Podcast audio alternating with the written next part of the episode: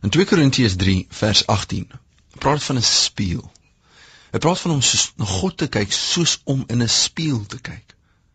Nou het jy al ooit in 'n spieël gekyk en gewonder wie dit is wat vir jou terugkyk? Nee. 'n Spieël is 'n presiese ewebeeld van wie jy is.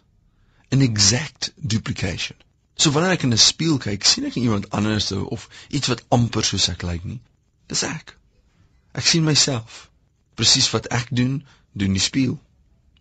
Dit is interessant dat hierdie voorbeeld gebruik word in 2 Korintiërs 3. Wanneer Paulus praat van wanneer ons God aanskou. Jy sien die groot gedeelte van hierdie is dat daar twee spieëls eintlik is. Hy praat van heerlikheid tot heerlikheid. Die ou spieël was die wet, die nuwe spieël is Christus. Die ou spieël wat die wet was, het vir jou altyd gewys dat jy nie goed genoeg is nie. Dat jy moet harder probeer, dat jy moet meer doen en dat jy presies altyd reg moet lewe. Terwyl Christus dit nie sê nie. Jesus sê ek het gesterf sodat jy moet lewe. Ek het sonde ervaar sodat jy geregtigheid kan hê. Ek het dit gedoen sodat jy net kan glo. sien die spieël van Christus sê geloof. Ons moet glo. Die spieël van die wet sê ons moet doen. Jesus sê hy het gedoen. Hy het dit klaar vir ek en jy gedoen sodat ons vandag kan glo in hom in dit wat hy gedoen het. Dit is interessant dat hierdie skrifgedeelte praat dat ons in dieselfde beeld sal verander word. Wow, is dit nie 'n ongelooflike woord wat Paulus hiervan praat nie? Dieselfde beeld, lyk soos God, lyk soos Jesus.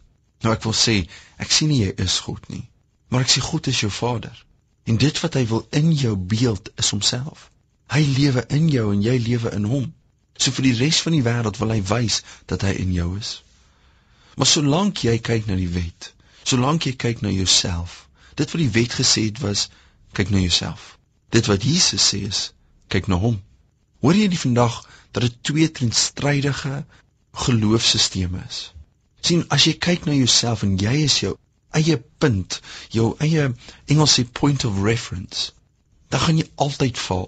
Maar wanneer jy oë op Jesus hou, besef jy Hy is die een wat dit volmaak gedoen het vir my en jou. sien, hoe meer ek hom aanskou, hoe meer word ek soos hy. Dit is die wedloop wat ons moet hardloop. Ons oë gefokus op Jesus in die kruis. Kom ons bid saam. Dankie Here dat jy vir ons gesterf. Dankie dat jy dit vir elkeen van ons gedoen het. En Here, ek wil vandag bid dat ons ons fokus, ons oë se van onsself afhaal en op U plaas. Want U is die werklike volëindiging van ons geloof. U is ons Vader, U is ons herder, U is ons koning en U is ook ons vriend. Ons dankie daarvoor, Here, in Jesus naam. Amen.